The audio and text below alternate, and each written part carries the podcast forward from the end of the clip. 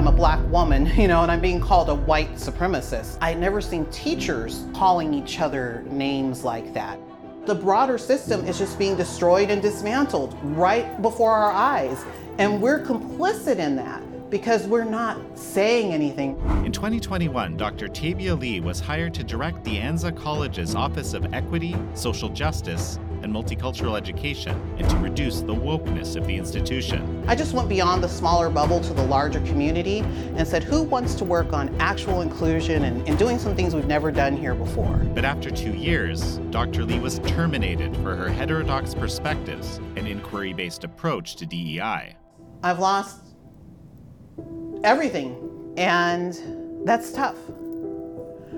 But what I've gained is so many people coming and saying, Thank you. And to me, that's worth everything. Because that's what it's going to take to take our nation back. This is American Thought Leaders, and I'm Jan Jekielek.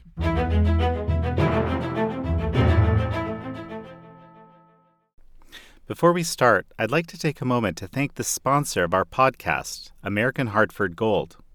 As you all know, inflation is getting worse. The Fed raised rates for the fifth time this year, and Fed Chairman Jerome Powell is telling Americans to brace themselves for potentially more pain ahead. But there is one way to hedge against inflation. American Hartford Gold makes it simple and easy to diversify your savings and retirement accounts with physical gold and silver. With one short phone call, they can have physical gold and silver delivered right to your door or inside your IRA or 401k.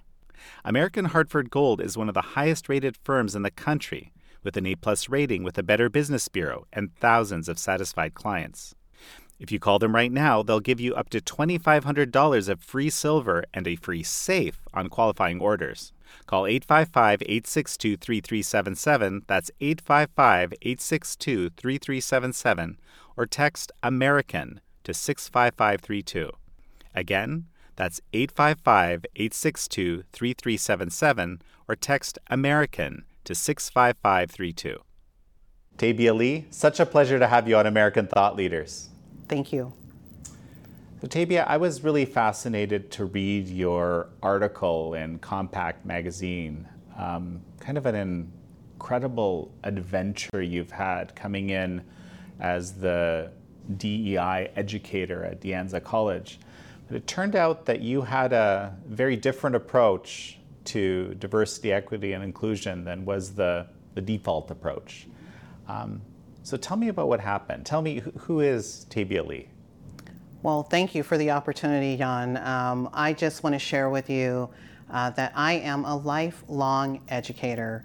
And I really mean lifelong educator. I was part of a gifted and talented program when I was in elementary school and uh, the teachers didn't quite know what to do with us. And so we spent a lot of time like playing Oregon Trail and being used as peer tutors. So that's when my commitment to teaching really began.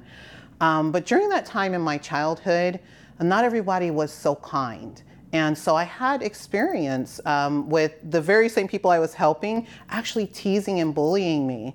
And so it was at that early age that I had this commitment to the outsider, the outcast, the person who's misunderstood. Um, and that followed me throughout my teaching career and my adult lifehood. Got my formal education and became a teacher. I taught in East Los Angeles public middle schools for a decade, um, teaching um, English, civics, and social studies eh, with gifted English language learners. And uh, at that time, uh, that was something that in California we had an English only uh, through the law. It, the, the, only language of instruction could be English. And some of the teachers thought that you couldn't possibly be gifted if you didn't have English language proficiency. So I was breaking down those misconceptions, even with my colleagues in Los Angeles Unified School District, doing teacher trainings around, you know, giftedness as neurodiversity. Um, so in, in, early times, uh, doing technology trainings for teachers, in addition to my teaching responsibilities. So I've always served in this role of teacher support as well as actual practitioner. Um, and it's always I've always had to do that kind of meta thinking, meta thought about those um, those topics, um, how to step outside of the pedagogy and unpack it for people. So this has been something that has been part of my life work, um, a commitment to um, elevating uh, different groups who may be on the margins, um, a commitment to inclusion of everyone in a space.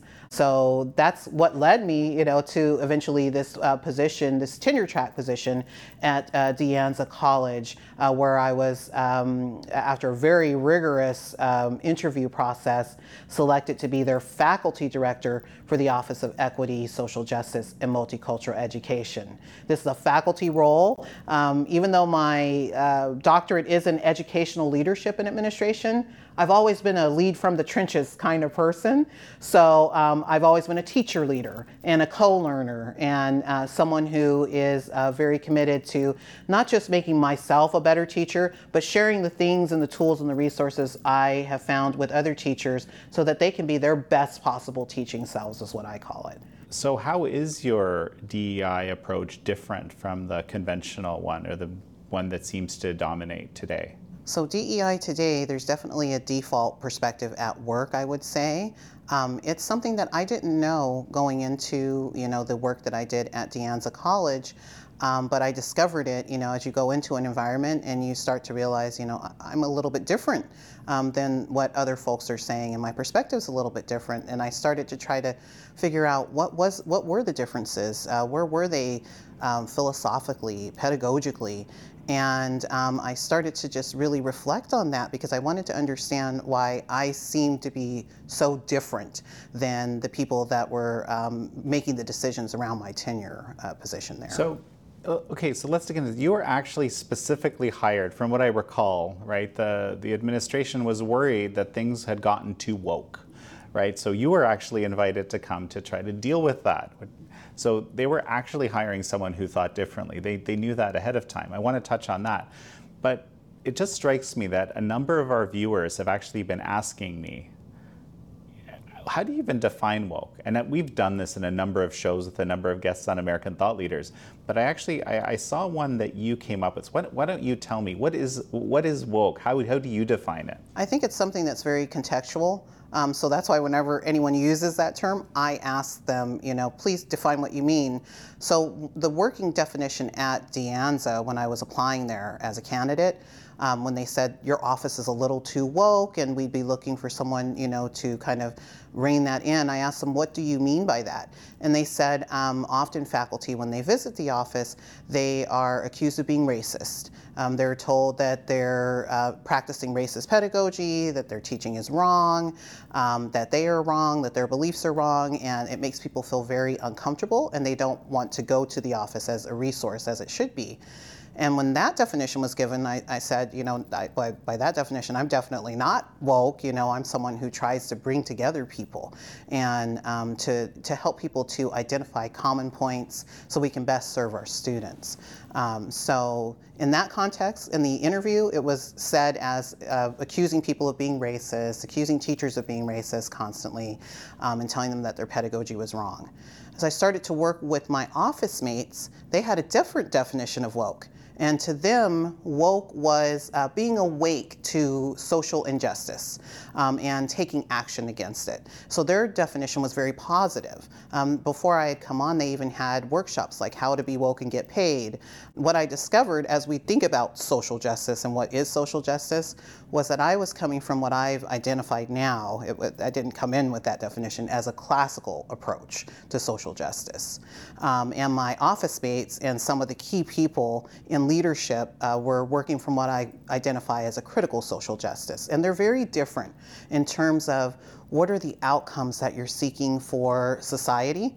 So, for example, um, from a classical social justice, you would be really emphasizing things like equality of opportunity. Um, and that's very different from a critical social justice approach. They're emphasizing, like, what is a just society? That's one where we have equal outcomes. One perspective is trying to manifest equal opportunity, and another is really trying to manifest equal outcomes. And what are the uh, things that can happen to all of us as a result of that, to our society at large? Um, how does that even look?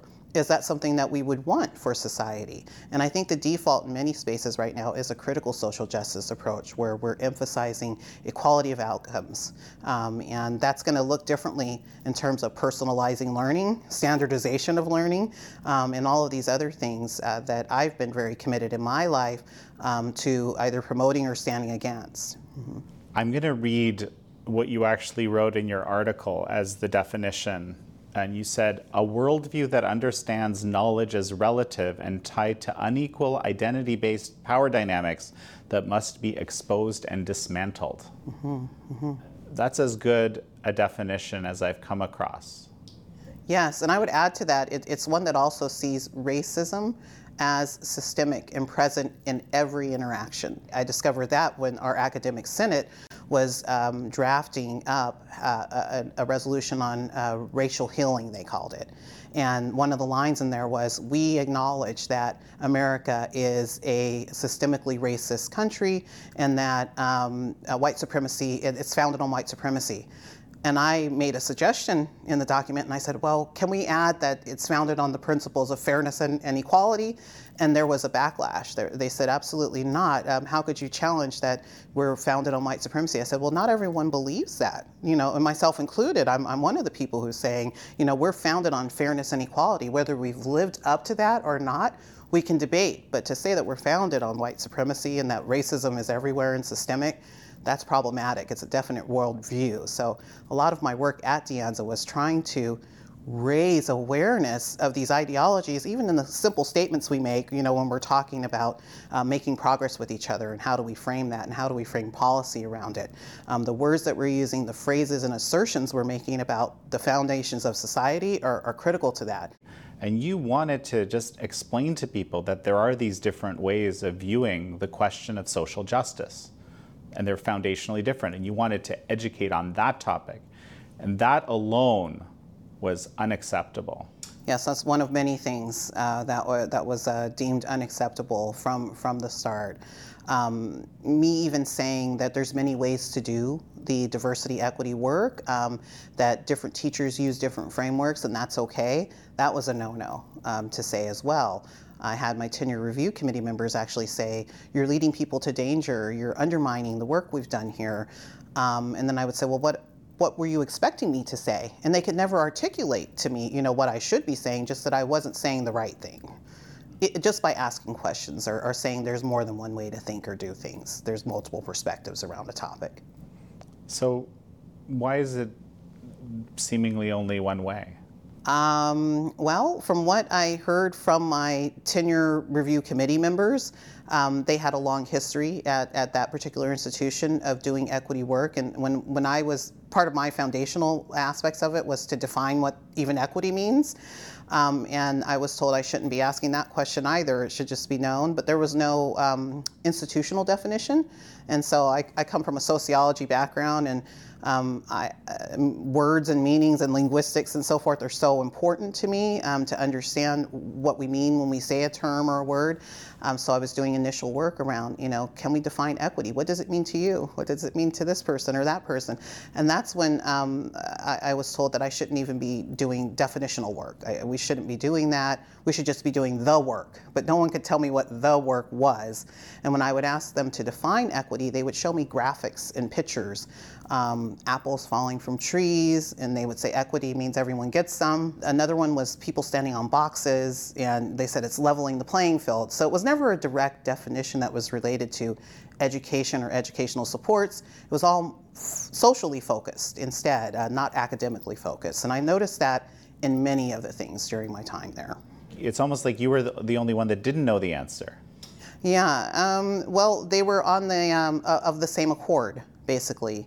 Um, it's an environment, uh, Jan, that um, it's maintained by the actors that are in it. So if you are someone who is questioning, right, you're quickly cast out. Um, so then you have everyone just saying, Yes, and we agree. Now, who's the person who's the architect behind that? I never could discover. I was really poking and, and trying to find out, you know, why did we use certain terms? Um, why were we renaming groups of whole, pe- uh, whole groups of people without their consent, for example, with these X terms on the names of racial categories? Um, you know, why, when did we start to, you know, say that uh, this is the focus of our equity work, and where did it come from? Was it a resolution? Like I'm a historian as well, so I'm, I'm trying to see uh, what are the footprints that have been there. How was this uh, collaboratively developed? And I could never discover that, but there was a definite unison of voice. Uh, we just don't do that. You know, a singular person would say, "We just don't do that here." That's not how we do it, and then everyone else would just kind of be quiet and say nothing to oppose it, you know, and here's Lee, the, the lone questioner who is saying, but why? But where did it come from? Even that was unacceptable um, to, to the people, and it was tightly guarded. Like I had people who came to my office hours who made veiled threats um, after I was initially questioning, and they said, you know, um, we've worked hard to advance equity here, and no one's going to get in the way of it. And I thought that was very strange, and I said, well, why? Why are they perceiving me as a threat? I'm new, you know, I've, what have I done in my past or things of that nature. But just the fact that I was a questioner was a warning sign uh, to some of the key folks. Uh, you know, of course, you can see it in hindsight. When it was happening, I couldn't see that immediately. You walked into this so innocently. It's kind of an amazing. Um, because so I mean, th- this has been a, a, a, kind of a centerpiece of discussion, at least from my vantage point, for a very long time, right? But you kind of walked in with this kind of, I, I don't know, with, with these innocent eyes, wanting to teach this classical version of diversity, having been hired to do it, uh, I might add again, and then was just kind of shocked by what was there. But were you just not aware that this ideology has kind of become somewhat pervasive in society? Yeah, I don't know if I was so much innocent, Jan, um, as I take an inquiry based approach uh, to everything. Um, and so I, when I come into a situation, I'm never assuming I know everything or that the knowledge I have is a reflection of the reality that's there. And so that's why I started off at De Anza doing needs assessment conversations. Um, this was during the pandemic, and I actually ended up doing over 60 hours of needs assessment conversations, which is pretty unprecedented even for me. Um, I don't think I would have had that much access to people if they hadn't been locked to their computers, you know, and, and not able to go anywhere or do anything. Um, but the, the benefit of it was that I talked to faculty, staff, and administrators, and I got to ask them, what are the needs here? What are the strengths? What are the weaknesses? What do we need to work on? Um, and I was warned about this uh, idea of, you know, not a lot of viewpoints here. And so that's why I knew that was the path I needed to take, was to bring people together in dialogue to talk about what are we meaning um, when we say certain terms so that we could all get on the same page, if you will, and then be able to, you know, best serve our students. Uh, even if we have different perspectives, we could identify some points of commonality. And that was, um, you know, the thrust of my work initially was around that. And it came out of my needs assessment conversations where people were saying, you know, we have this long history, we're rooted in equity, but no one's defined what that means or, you know, how, how that is in practice. I wish more people took that approach to things. Me too. if I can comment. yes, yes. I, I, welcome the comments, you know, because I think that that's, we learn from each other. And if you're in an academic institution, it seems to me like that should be the primary thing that we're doing, right? Is uh, engaging colleagues who are like us and different and uh, having access to diverse viewpoints. I, I think that's how we sharpen uh, who we are and what we stand for as individuals and as a, you know, in, as an institution as well. Um, and I think that that's foundational. When, when my job description was to lead a transformation around equity, social justice, and multicultural education, I had to know what was there um, and what were the perspectives that were there and what were the strengths and, and the needs uh, that we had. And so I was very committed, you know, to uncovering that. But as I started to do that, some people didn't want the uncovering um, and they didn't want the clarity. Um, when I started talking about diverse scholars and understanding of race, um, that was, again, I was told that I was leading people into danger. What I was really doing, Jan, I was sharing what I had learned. Because before this, um, I wasn't a race scholar or anything of that nature. I didn't consider myself that. I'm just an educator. You know, I've taught civics, social studies, English. Um, I never was uh, studying race in depth and, and, what does it mean to, you know, um, to work under race ideologies. But I saw constantly the mention of race all the time in every setting. And so I started to say, well, what, you know, what are some ways of viewing this? And I actually discovered the work of a scholar. Her name is um, Dr. Sheena Mason. And um, when I discovered her work, that was the first time in my 40 years of teaching and learning that I ever knew that there were, uh, was something called philosophies of race. I had never heard of that. Um, I didn't know there were different ways to view race and racism. I wanted to share that with my colleagues and with students as well. Um, the way that she laid out the different philosophies of race and her own, um, in that it was so different from the mainstream understanding of race, I grappled with that book. I grappled with the concepts. It was things that I'd never encountered, as I mentioned. And to me, that's transformative. Like when you have been doing something your whole life, just kind of unquestioningly, and then suddenly you have these questions sparked by the scholarship of a person who's laying out, you know, these frameworks. It was wrong of me to ask questions like when we say anti-racist, what do we mean? What philosophy or movement are we rooting ourselves in? Because there's been several waves of anti-racism, if you will. Um, and I just wanted clarity around that. And, and, I was told, you know, don't don't ask that. We're committed to anti-racism. It's right there in the document. Just you know, um, that's us as an institution. Me being told that I shouldn't cite certain authors and you know other things that I'd never encountered in the educational sphere. Uh, no one's ever told me to be mindful of my citations. Usually, folks are like, "Oh, I can use your references as a resource and go read up, you know, myself. And that's usually how I structure my, my references. So someone else could trace what I've done and see like, oh, does this measure up? You know, did she make valid conclusions? Like that's how I've been taught to, to do scholarship. The thing that I actually uh, really struck me as you're talking here is this um, attempt to speak about a whole group, one person speaking about a whole group of people as if they have the right somehow to speak for them. And that's very characteristic of critical social justice and this whole, I think, frankly, any aspect of this woke ideology in my experience. I want to talk about that a bit. Yes, that was an, um, a way of thinking that I encountered quite often, even early on. Um, I can give you examples. Um, so, academic senate in higher education, um, that's where the faculty comes together, uh, usually by their disciplines. So, you would have a representative that's voted from the um, sociology department, from the biology department, from all the departments of learning or disciplines, if you will. Um, that's who usually comprises your academic senate, and they make decisions about the academic institution. Um, part of my tenure at De Anza, there was this push to make what are called racial affinity groups uh, voting members of the academic senate. I found that to be very odd because I didn't know what racial affinity groups had to do with academic disciplines and why they needed a separate representative to come to the academic senate and be a voting member. And so I asked those very questions. I said, you know, why are we making this change? Um, and then I started to question like the structure of the racial affinity groups there, um, because I noticed that there was only three. Um, and there are many more, if we're going to think of those tick boxes, right? There's many more tick boxes in the community, and this is a public community college um, than just three.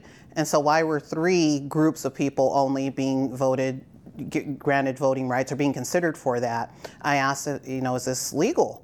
Um, because there's not representation. Then I was questioning, are the groups themselves representative? Because I know for a fact. Um, some people choose not to involve themselves with those with those groups. And so why are we saying that they would represent these groups would represent the perspective, the black perspective, for example? I'll just be very frank on it. Um, the um, they call it Latinx or Latinx perspective. Just me asking those questions, Jan, was considered an attack. They said I was attacking the racial affinity groups by questioning their legitimacy um, by questioning why they should have voting rights, and, and then it became this issue of everyone should be able to vote and have voting rights, and then you know me pointing out that certain groups didn't even have a group to represent them, uh, that became problematic as well. Um, so uh, that's one example. Um, also, when I first came on, we had what's called a Women, Gender, and Sexuality Center on our campus. Um, and that was part of my Office of Equity, Social Justice, and Multicultural Education. It's so long, but I've learned to say it. Um, um, and so uh, the coordinator for that office was saying that they were receiving complaints about um, white faculty not feeling comfortable coming to the Women, Gender, and Sexuality office. And my team and my supervising dean, um, they said, Well, what are you going to do about it? And they were like, No, we're not going to do anything. This is how we've structured this. Um, office to be. It's for BIPOC, they called it people. That means black, indigenous people of color. Um, and they said, you know, we've made this center for BIPOC people, and that's who should be here, and that's who's welcome here, and we're not going to change anything we're doing. They could tell that I was just kind of like, what? You know, this strange universe I popped in. And they were like, Lee, what do you think? And I told them, from my perspective, we're a public school anyone should be able to come into that women, gender, and sexuality center. Maybe there's a resource or a book. They want to come somewhere and feel like they're not being judged. They just want to explore things. They may want to change their, you know, major, whatever it may be. I don't think it should be by their race. It should be by, I'm curious about these three topics that this office represents. And I was shouted down and told, you know, I was attempting to whitewash the history of the office. I was told um, white people have the rest of this campus and they don't need our office too. And it was, again, a fissure from the very beginning in between how I viewed being a welcoming and belonging place and how you know, uh, the critical social justice view of being welcoming and belonging and who should be welcomed and feel like they belong.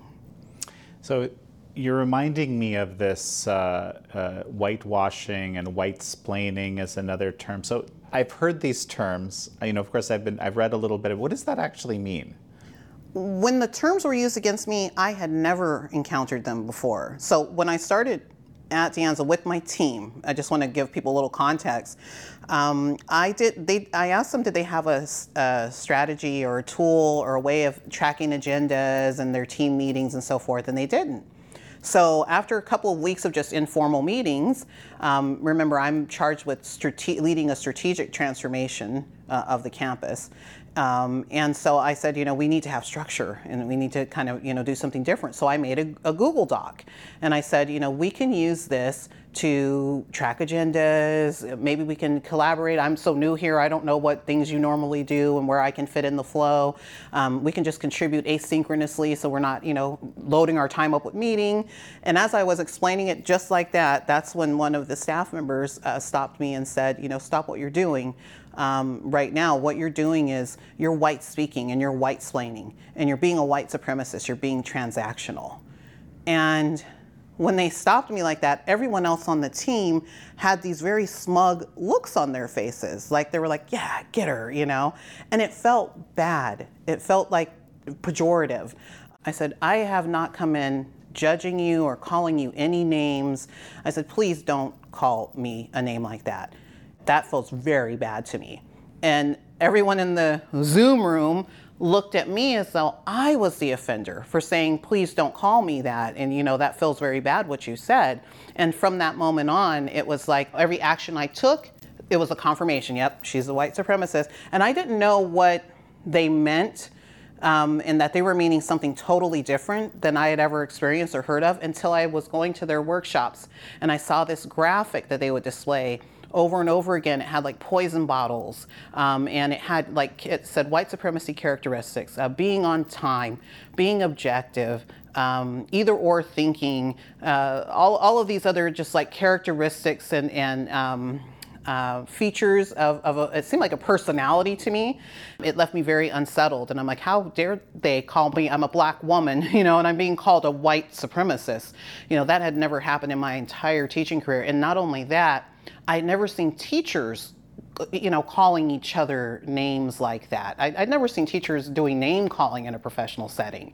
You know, I don't want to make it sound like De Anza is a unique place that's only happening here at multiple community colleges in California. It's like a system um, thing where they're upholding this white supremacy culture and the, uh, the idea of it as a, as a truth um, and using it to screen people out and test people and see if you fit well or not uh, based on if you are exhibiting certain characteristics or not. And these are characteristics, Jan, that are what I would tell my students to be a successful person and a scholar. You know, these are the characteristics you would, you would be on time. You would be objective. You would be curious. You know, you would be all of these things um, that are qualities and traits of, of, a, of a young scholar. That's what I call it. So to have it be something that's relegated to whiteness, um, and then what does that mean about the viewpoint of the people who are promoting this? What do they think of, quote, people of color?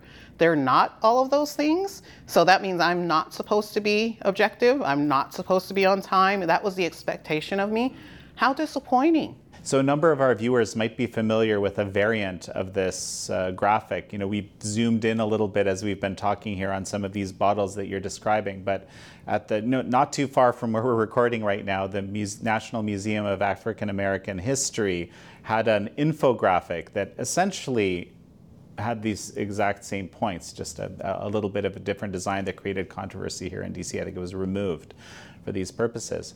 How how incredibly bizarre that these things would be somehow relegated to being a supremacist position.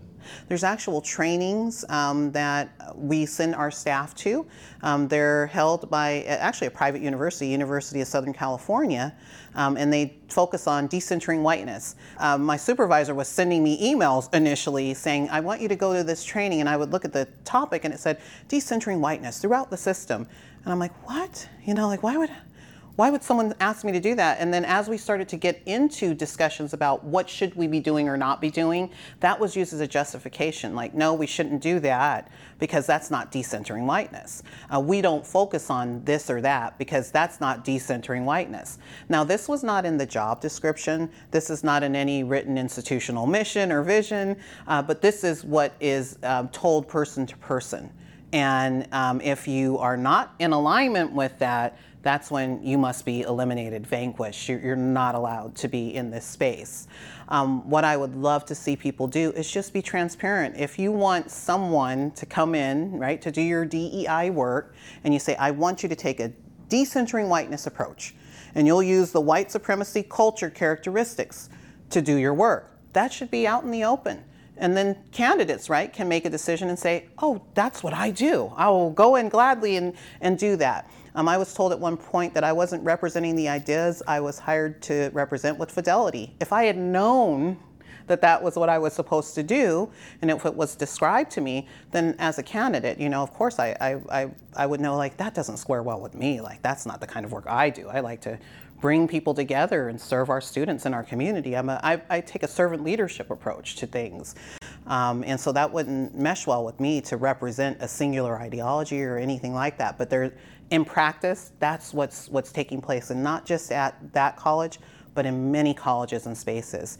And so often, um, these things are held up, like the slide, for example, in every workshop that was led by those individuals, that slide would be present. Um, and they would talk about the relevance of the slide to the workshop materials. So that's their framework that's, that's being used. And, and it saddens me because this is a public school. And so we should really be about the community that surrounds the school. That's how it should be, and everyone should feel represented and that they're, you know, included. It's like everybody knows what it is, but you're not allowed to talk about it. It's like Fight Club, isn't it?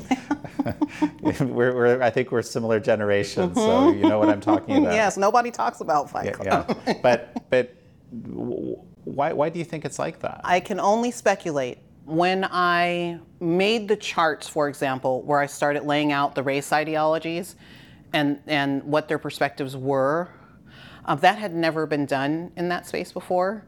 And one person actually told me, You're making us look bad. You're, you're disparaging my worldview, they said, by putting it next to that. So I said, If your ide- ideology or worldview can pass the muster of, of, of being compared to another, then maybe you have something there. I said, What are you afraid of? to have that view out and compared to others, do you, do you think that it won't stand up? Um, is that what's offensive? Like, uh, because to me, as a scholar, like uh, that's what I teach my students to do. We make Venn diagrams, we, we compare things, we make charts. Um, comparison is part of critical thinking. And so to tell me that your ideas should not be compared um, and should not, you know, be um, put next to the ideas of another, that's problematic. And so that's that's what gets me labeled as not being cooperative um, because and that and that was one of the statements that was used in my termination um, that I that I did not cooperate and it, and it was wrongful of me to do that. Explain to me what exactly happened ultimately. And actually, maybe before that, I want to run you. You mentioned this uh, board of trustees meeting that you say like you've never seen anything like it uh, before. I want to roll a bit of a clip to it. Dr. Lee has taken positions that directly contradict her role as faculty director of equity. She has repeatedly advocated to remove the language of anti-racism from institutional documents arguing that anti-racism is harmful and divisive ideology that prevents instructors from being able to implement diverse pedagogies and violates academic freedom. Dr. Lee refusing to do the work she was hired to do, she's actively seeking to undo the years of hard work towards anti-racism that so many of us have painstakingly contributed to. Dr. Lee's conduct has effectively alienated the majority of affinity groups that she was hired to collaborate with in her role as faculty director of equity. However, the impact of her actions extend beyond just affinity groups. Early on in the academic year, she sent out a statement to the entire campus via multiple listservs that, creating, that created a chilling effect on people's willingness to discuss matters direct, directly with her, and that contributed to an unsafe and hostile working, envir- working environment. We are sharing these concerns with the board today because we believe that Dr. Lee's intentions to rewrite campus and district policies jeopardizes and sets back the progress the college has made in developing a racially just, inclusive, and affirming campus environment. We are concerned about the impact of Dr. Lee's ability to disrupt and co-opt equity for her own personal agenda or gain, and worry that if allowed to remain in this role, she will continue to undermine the commitment to anti-racism and equity that our district has fought so hard to affirm. In fact, her words and actions have already caused irreparable damage to many relationships across the campus that she needs to be effective in her role. Dr. Lee has slowed our campus progress on anti-racist initiatives and work. She has alienated affinity groups from the Equity Office initiatives under her leadership. She has alienated members of the Campus Equity Office from the office itself. And she has created an unsafe environment for sharing concerns that the direction of equity work under her leadership. So now that we've watched this, you know, why is it why is this so unusual in your mind? Yes um, for me jan that was such an unusual thing. Uh, i'm someone who's been in education a long time. I watch a lot of board meetings. I know it's kind of boring for many people. Um, but public comment is usually used to raise public awareness about things. Um, this was an instance where you had um, multiple speakers. It was a coordinated public comment. So when each one gets three minutes so it was 15 minutes of calling for a teacher's termination, um, and in, in, this case, my termination. And the reasons that were being given um, they were not like clear violations of you know any kind of harassment or discrimination policy or you know things that I had done that that showed that I was professionally unfit or anything of that nature. The statements that were made, like that comment that I was elevating people who sh- uh, groups of people who should not be elevated. Um, eh, they they made statements that I said all lives matter, which I it, actually it's a statement I've never made, um, and um, and and just trying to show that uh, for some reason I was inappropriate just in my essence of being and the activities I was doing, that I wasn't representing what I was hired to do with Fidelity, another statement made during that time. Um, I'd never seen a, a teacher called out um, and their termination demanded, and this was during my first year so I, I, was at De Anza for two years. This was first year in, in the spring, uh, this happened. And it was right after I did my Heritage Month um, activities. And I, I, did some activities around Jewish inclusion and anti-Semitism education.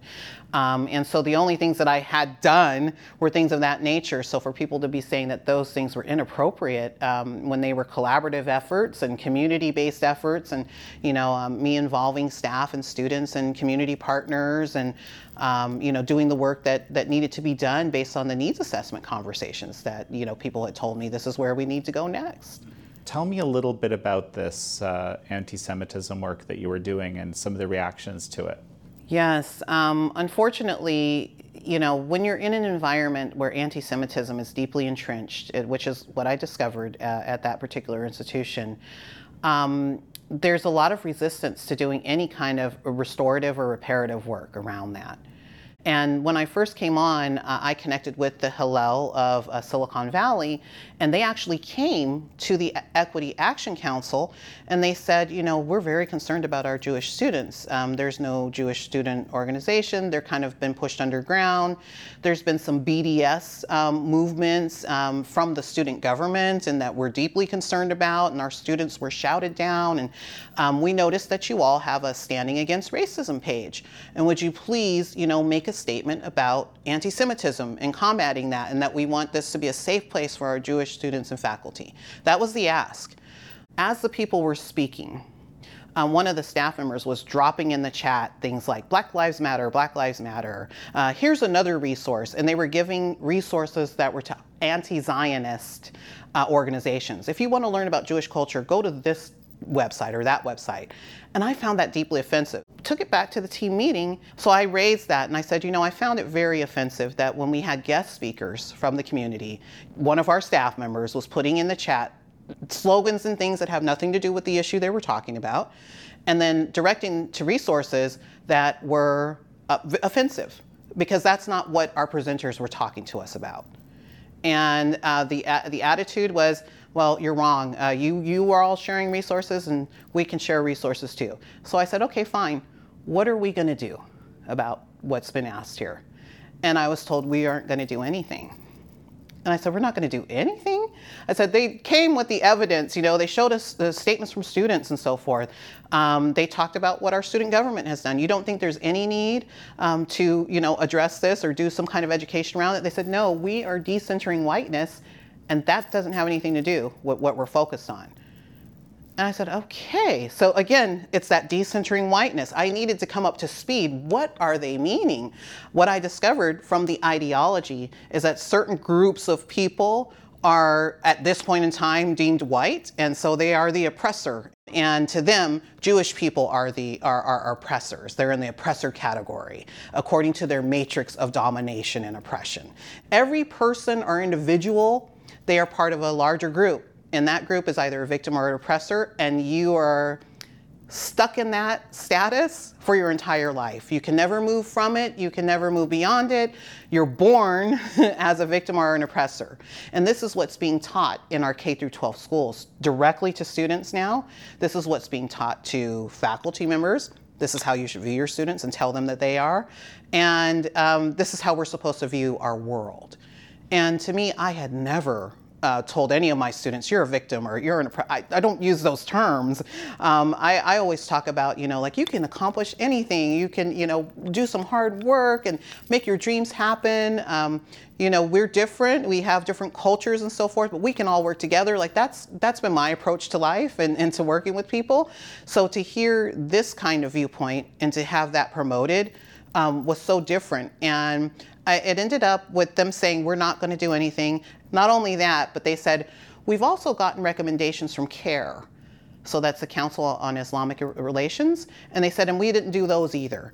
And I said, well, could I see those recommendations? Like, I'm really genuinely there, Jan, to, if, if a community member has brought a recommendation, I want to see it. And like, I want to weigh, like, is this valid or invalid? What does the rest of the community think? Should we act?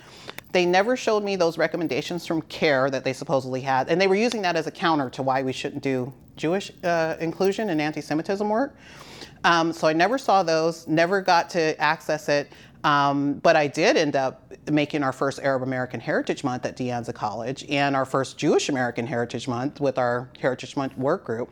I just moved on, you know, when I saw that my supervising dean and my staff were like, we're not going to do anything, and they, and they actually didn't do anything, and they didn't support the efforts. Um, I ended up doing a Jewish Inclusion and Anti Semitism Summit, um, bringing several guest speakers in. I just went beyond the smaller bubble to the larger community and said, who wants to work on actual inclusion and, and doing some things we've never done here before? And so that's what I did. And I found people willing. They were like, Lee, you're so refreshing. Like, this is what we've needed for so many years, and no one's had the courage to do it. And I'm like, but why? If that's what this office is for, why has no one done it? And I saw that the stranglehold that was there, um, you know, the fact that you have your, your supervisor and your office mate saying, we're not going to help, and they really didn't help with any of those efforts. And I, am a, I'm a kind of person like, uh, if I need to, you know, I can be solo and, and reach broader, and that's exactly what I did. Um, you know, and, and because that's what was needed. It, it, was a need that was in the community. I couldn't just, you know, stand idly by after hearing from the community members who came concerned, you know, and saying, please help us. Um, I'm there to help and I'm there to serve. And so I had a duty at that point, you know, to, to move forward. And I, and I did. And some pretty nasty things were said about me. I was called a dirty Zionist, right? That, that lets you know what kind of environment it was. It was an environment where, where this is our norm, this is how we behave, even though it flies in the face of just like common decency and professionalism. How do you understand Zionism? I just want to very, very briefly, just so people know what we're talking about here. Yes. Um, so to me, Zionism is a support of Israel and the right of, of Israel to exist um, and at a base level, um, and, and, a support of Jewish people and their peoplehood and personhood and, and statehood. Um, that that is it in a nutshell. Now I, am giving a very brief definition. It's yeah. much more. I mean, there's all kinds of Zionism, but in a general sense, that's that's what it means to me.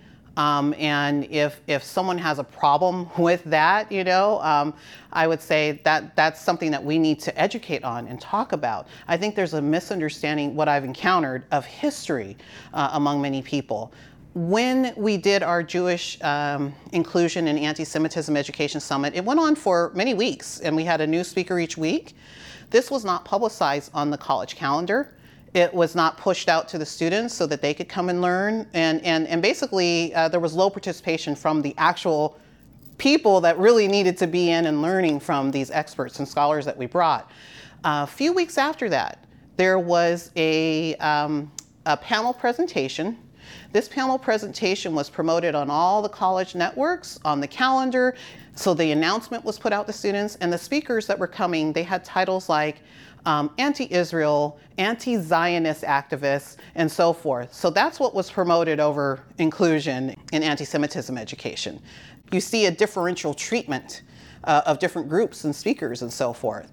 And this is all in the context of you also organizing an Arab American Awareness Month. I don't know if that was promoted or not in the. no, um, actually, uh-huh. none of the Heritage. So I started the Heritage Month work group, and I wanted my supervising dean and my staff and everyone to be involved. They declined. So I went to the broader community and we took it to the student government. And we said, this is what we want to do, you know, um, can we get your support? And the student government said, this is wonderful. We support you. They actually made a little resolution. They said, we support the Heritage Month work group and the efforts for inclusion. We feel like this is what we need as a college to make everybody feel like they're celebrated, welcome, acknowledged. Took it to the academic senate and they said, oh yeah, no, we're not going to support that because it seems like this is part of the Jewish stuff that you're doing. And you're trying to turn our school into a religious school. And I said, oh, hold on. I said, I'm, I'm 100% a secular person. You know, I don't identify as any of the Abrahamic faiths. You know, um, I'm just someone here to serve, and, and this was a need that was stated. I said, how could you equate Heritage Month with that? So when I say that there is an entrenched anti-Semitism, Jan, I, I really mean based on actions like that. Like, we're not going to support one thing because you've done this other thing that makes it seem like this is part of that. And we don't support that. It, people op- openly saying it. Um, so, and it's, it's, it's unfortunate for the students because it makes the environment unsafe. It makes, uh, it, and I'm not talking about safe spaces and this and that. I mean, it's literally if you are a, a, Jewish student in that kind of space, you cannot say who you are. If you support Israel, um, if you um, are someone who's proud of your culture, you have to say no to that in order to be accepted by the dominant group here of people that are so-called progressives. Um, and if you if you're not willing to sacrifice those parts, you cannot be openly who you are. That's what I mean when I say unsafe. That's a, that's a space where not everyone can be their most authentic self. And the calendars have already been deleted um, off the web. They're gone from the website. We had our 2023, 24 calendars up, the multi-faith calendar, the Heritage Month calendar, uh, the Identity Recognition Days calendar. They've scrubbed them. That could have been left as a resource for students and faculty, but it's just an association like anything she did must be erased, like it was never here. Um, and that's part of this toxic ideology. We only want one perspective shown. Anything that's contrary to that, it will be deleted, it will be censored, um, it won't be promoted. It, we will pretend it never happened. We will not speak of it again. So, and very briefly, like what, what happened in the end with your, you said you were terminated. So, what, what happened? Yes, I received notice in March um, that I would not be going to the next phase of tenure. Um, this was again once again an, a unanimous decision that was made. The first time it was unanimous, the second time it was unanimous. The same supervisor overseeing the the the uh, the process each time, um, and that person's now retiring, um, which is which is. Um, great for the university for the college um, but not so great for me because you know they were able to make that last salvo of making sure that i was eliminated um, and you know, each time I, I received any kind of um, evaluation that was literally attacking me for ideological reasons. So it was never on like her pedagogies. It was I disagree with what she's talking about. um, and that shouldn't be when you have an academic freedom as a professor. Um, but I saw that all of that was just writing on uh, in a contract. It didn't matter in practice. Uh, there was no academic freedom if you are not stating the orthodox perspective. Inclusion has almost become a pejorative word in my mind because how I keep hearing about it in the DEI in the sort of orthodox DEI way, talking about actual inclusion, which was the work that you were doing. That's another aspect of this, and this has kind of been a theme actually for our discussion that, you know, words are defined differently and in, in an obscure way that you can't really know unless you really dig in and find out, right? This, this is characteristic of this, of this woke ideology. Yes, and I would say there's an inversion of words, an intentional inversion uh, of, of common phrases and words and, and things that people have said and, and, and, and, talked about for years. So you walk in and you hear like, oh, diversity, yeah, you know, I'm on board with that. Oh, anti-racist, of course I'm against racism, you know, but it, that's not what's being meant. It's not meaning against racism. It's actually meaning you're supporting racism and racist policies um, when you're working under the framework of Kendi and DiAngelo and what I call the neo-reconstructionists. Why I say that term, Jan, is because in the past, race activists and scholars and so forth have tried to reconstruct race to be a positive thing, right? An empowering thing. If you think back to the 60s, and that's not what's happening now today.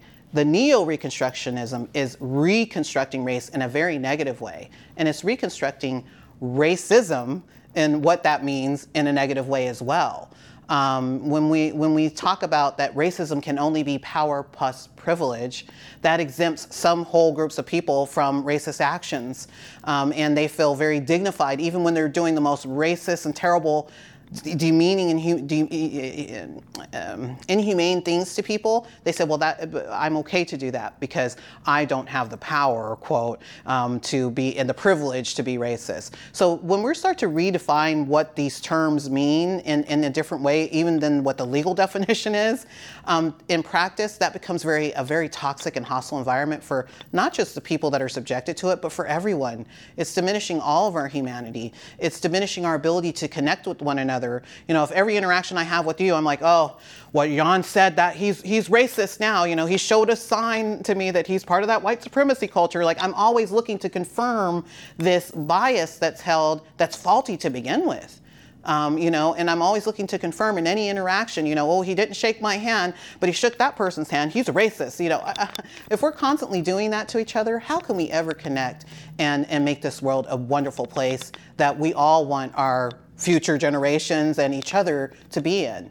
It's like we, we've taken this to the extreme um, and, and, and made this a, what used to be like a very esoteric, uh, maybe just with certain professors, it's, it's gone into the broader society.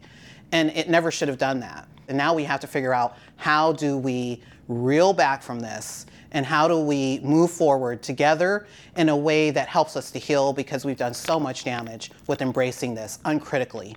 So, what is uh, De Anza saying about you know your termination as you describe it? Thankfully, I'm really thankful, Jan. So many members of the community have written to the board of trustees on my behalf.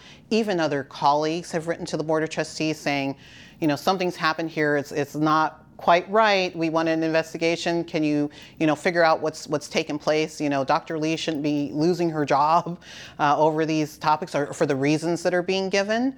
Um, and uh, so far, they've they've just really dug in um, and refused to to be moved uh, by any of the things I presented. So each time I would get a negative evaluation, for example, that was based on purely ideolog- ideological reasons, I would submit rebuttals and supports of my participant evaluations. And when you look at the two, like what the participants said about the workshop and what the evaluator said, it was like they were at two different things often. And not only that, all of my workshops that were observed were recorded. So I would urge the board, like, please look at the recording and see. You know, you'll see that it didn't happen that way. Um, but they've declined to do uh, anything objective or facts based has been completely cast out, and, and there's no concern of it. Um, no one's looked at it.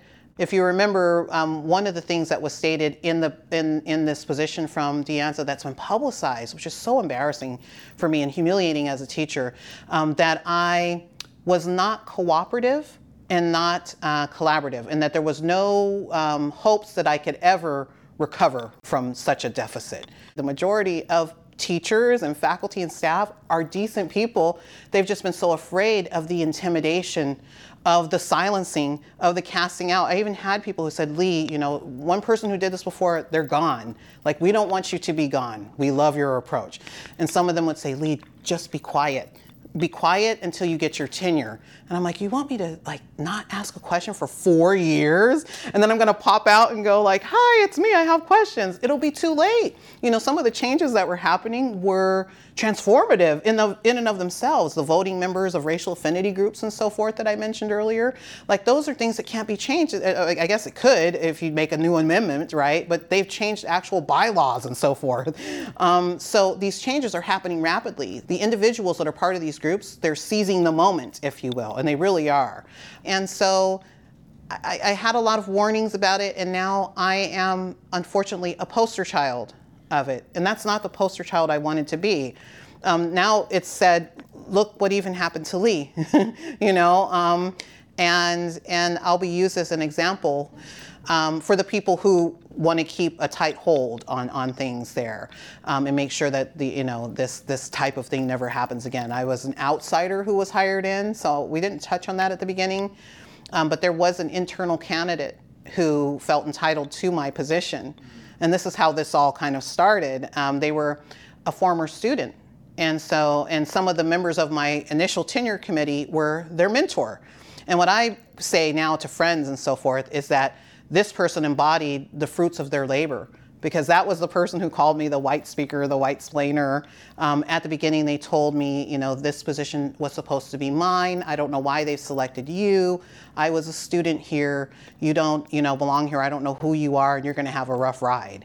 And then Foundation Against Intolerance and Racism stop came in and they said, hey, something's off here. You know, you guys might want to take a, a second look. We see some irregularities. Um, our legal team is, you know, prepared to defend and so forth. And so they pulled back from the first year when they were trying to terminate me first year in. And then I served this second year, and it was again the icing out, the shunning, the silencing um, this whole year has, has been that from all quarters, you know, because it was like a message was sent out like, don't speak to her, don't respond to her emails. So it's like you're in an echo chamber in a bit. Um, and, and, and my solace was the broader community the majority of the faculty and the people who would come to me, you know, on one to one and say like, Lee, I support you. I see what they're doing. It's so wrong. I'm sad that they're acting this way. Like, and these are people who are tenured, who've been there for many years, and they would rely on me and like I call it the whisper channel and saying like, I can't ask this because I don't want to deal with the headache, but I know you'll ask Lee. So could you ask the question? I say, sure.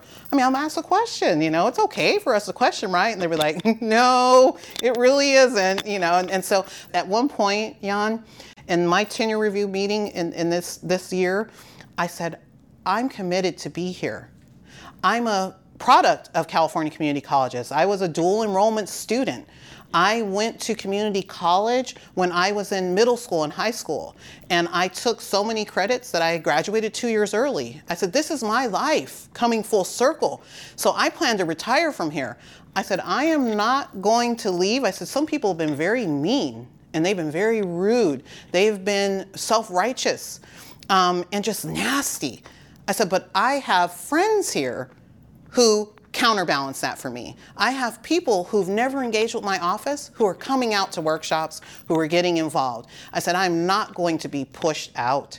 I'm not going to just resign. I said, you're going to have to do something different. And they did. They did something different. I mean, that was a conversation had with the tenure review committee. That kind of conversation shouldn't be taking place. But that was the environment that was created. And I said, I think a message of this needs to be we can't just cancel each other. We can't just tell each other, like, uh, uh, I don't like what you said, so we're not going to work together. Um, I think you may have this perspective, so I want to destroy your career and your livelihood. I said, we can't treat each other that way. And I said, I took this position knowing it's a DEI position. So I've worked with and through adversity. I'm okay with that. It will take time for us to build trust and relation with each other, but I'm committed to that work. They, they didn't come around. Instead, it was, you know, you know, she's for sure out, you know, unanimous um, decision to, to, to, to, to make sure that I couldn't advance further. That's what that situation uh, was. But I'm someone who's, I'm very resilient and resourceful. I'm going to find the good, elevate the good. We are good, you know, um, and there's goodness still here, even in the darkest place. Like that's just how I was raised and how I've walked through the world. And I'm thankful for that because you could become very jaded in this kind of thing, you know, and become like a hardened person and I'm going to fight them like they fought me and be their way. Like, no, you don't have to do that. You don't have to succumb to that kind of pressure. You can still be a decent person, a loving person, a kind person. Keep being yourself, even if the people around you and the context around you is something different. And I do that by staying grounded, um, by reaching out to broader community. Um, one of the orgs I'm with is called uh, Free Black Thought.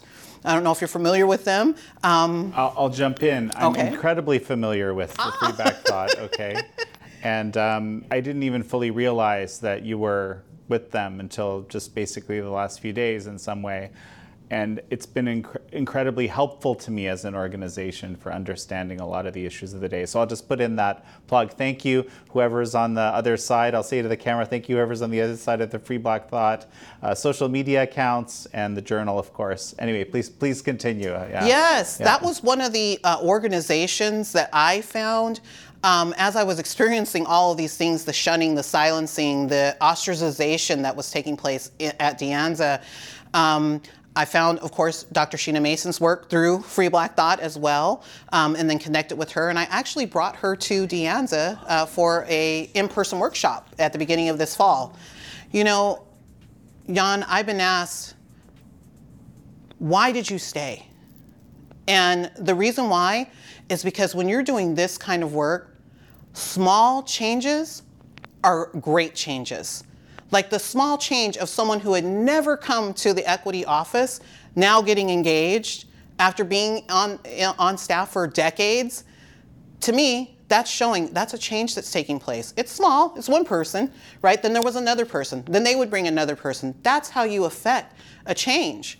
So, and I knew that, you know, and, and of course my committee members knew that as well. And that's what enraged them so much because they're like, you're making the change that we don't want to make. We want to keep the divisions. We want to keep the victim oppressor. We want to keep saying that America is founded on white supremacy and um, that racism is everywhere. And I was bringing perspectives that were saying, well, there's another way to view that, you know? And I would say, not all of us here believe what you're saying. You know, can we make a space where we can all feel free to talk? Um, I don't want to talk about how I'm a victim and I'm oppressed and I should feel guilty and we need to make reparations and all of these other things, you know, that the grievance-based aspect of, of things. That's, that's not what most people want to focus on. But that's what we're being made to focus on because there's a small minority who's very loud and intimidating and they're bullies and it makes everyone else cower and go, oh, you know, I don't want to be labeled. If I say something, then they're going to tell me I'm on the other side and, you know, I, am on the wrong side and I shouldn't be here. And of course, I want to be here, right? This is my community. So if it was up to me, I wish like a, a judge or someone could come down and say, restore her position. This person was just getting started. We're not going to let people bully each other out of positions. It's a community college. Multiple perspectives should be here. It's okay for people to be different um, and let her do the work she was just getting laying the groundwork for. It's really just groundwork. I hadn't even gotten started. Imagine if, you know, um, we, we might just uh, be transforming California uh, if it was given the opportunity. And I just wonder to myself, how many other times has this happened?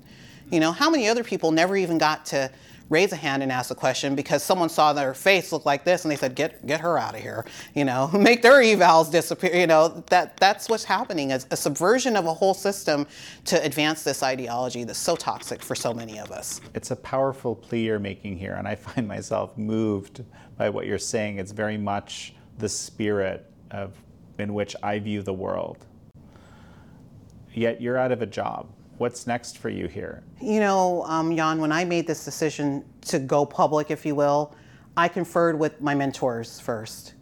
And they told me, they said, Lee, if you talk about this, you will not get another tenure track position in California. Like, they were like, you would have to move states, you're done.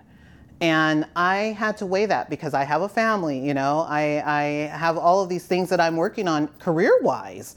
Um, and the tenure track, that's why I got my doctorate.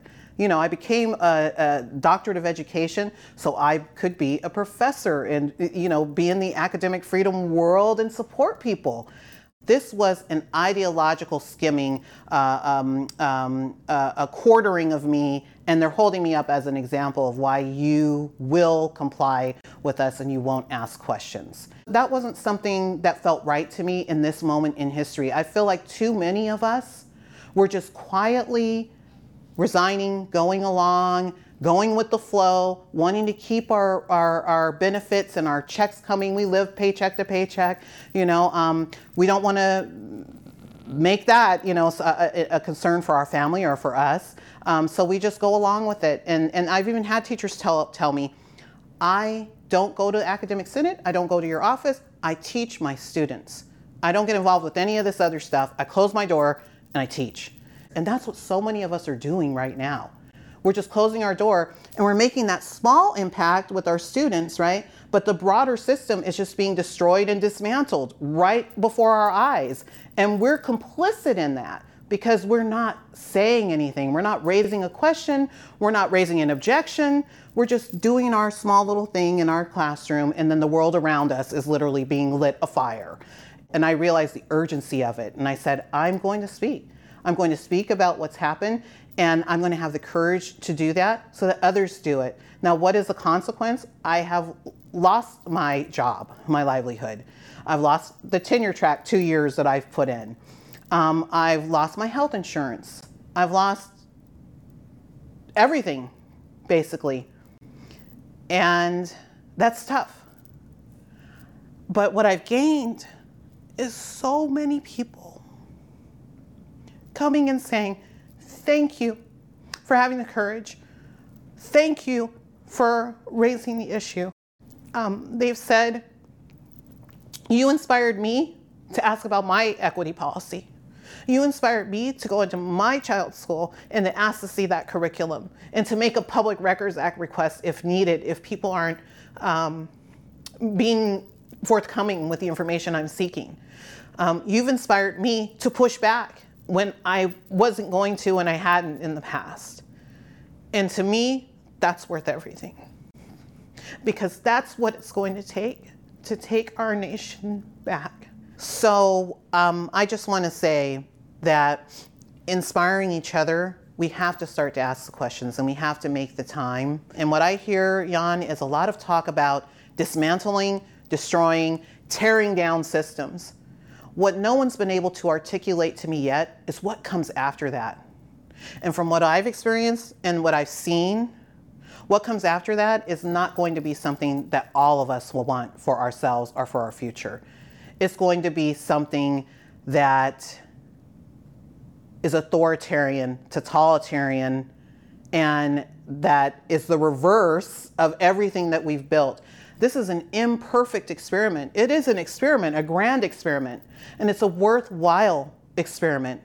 It's something that's worth advocating for, it's worth protecting, it's worth taking the time to go find out what's happening in your local public school or private school and what's being told to those students and the faculty and the staff there. And so much has been seized upon in this moment. You know, uh, people call it the racial reckoning, and we're going to right the wrongs of the past. Maybe we've gone too far, too uncritically. And now it's time to bring us back to where we can talk to each other. The civil discourse has almost disappeared. So we need to get together and talk. We need to have different perspectives available in a learning environment for our students and for their well being. If you have one perspective and one lens to view everything through, that is the definition to me of indoctrination.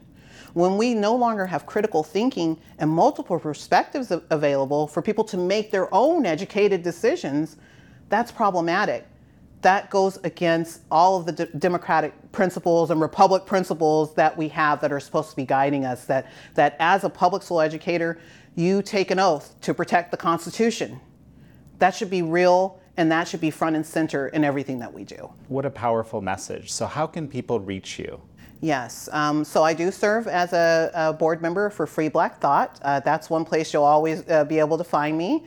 Um, I do have a website. Uh, it's drtlee.com. Um, it's just my little personal website that I've always had. Not much up there, um, but I do um, consulting as well. Um, and as, as, as you kind of touched on before, there's been a lot of people coming to me now um, and saying, like, we're interested in your perspective. How would we do this at our school? Um, what resources could we use and so forth? I've got to meet so many amazing people um, who are doing things in the DEI uh, world that are not of this default stuff. So they're not talking about racism being systemic. They're not talking about victims and oppressors. They're talking about human dignity, free will, agency. How do we join together as communities? Um, and there's many people doing the work, but they're not mainstream. So you don't see them promoted. They're not part of the multi-billion dollar DEI industry, you know, they're kind of on the fringes. Um, and that's something that Free Black Thought elevates. They elevate heterodox thinkers um, because when we're talking about victims and oppressors and we're going to make changes towards equity and equal outcomes, what you don't see is a piece of measurement and accountability to go along with that. And if you're not having measurement and accountability and evaluation of some sort, then what are you doing, um, you know, with all of the public funding that's going in to fuel these efforts?